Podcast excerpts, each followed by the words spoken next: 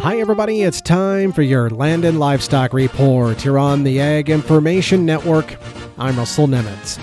Well, believe it or not, friends, Thanksgiving is just a few days away, and the USDA is reminding all of us that it's still important to remember the steps to food safety during America's biggest meal.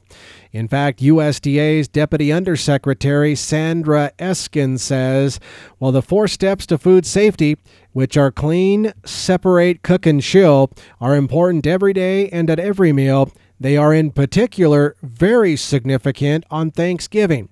And that's because there's likely to be a lot more guests and a lot more delicious dishes at your holiday dinner table, and you don't want to take the chance on inviting any foodborne pathogens.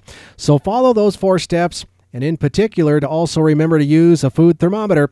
And she says your Thanksgiving and other holiday meals will be safe ones.